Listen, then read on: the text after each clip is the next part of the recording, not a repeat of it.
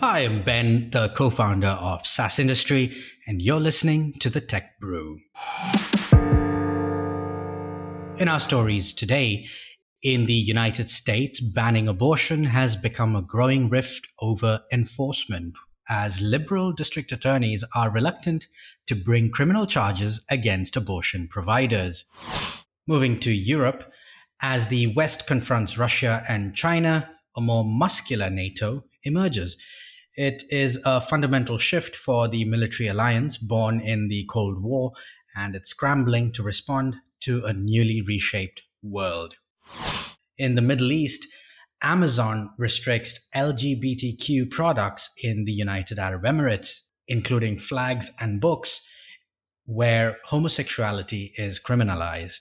The Emirati government gave Amazon until Friday to comply under the threat of penalties.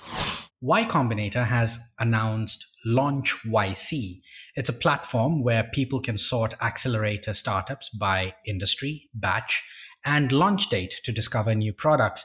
The famed accelerator, which has seeded the likes of Instacart, Coinbase, OpenSea, and Dropbox, invites users to vote for newly launched startups.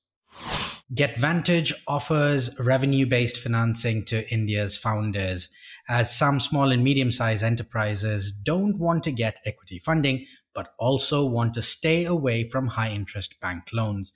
The startup announced that it had raised $36 million, led by Varanium Nexgen FinTech Fund, DMI Sparkle Fund, along with returning investors uh, Chiratae Ventures and Dream Incubator Japan.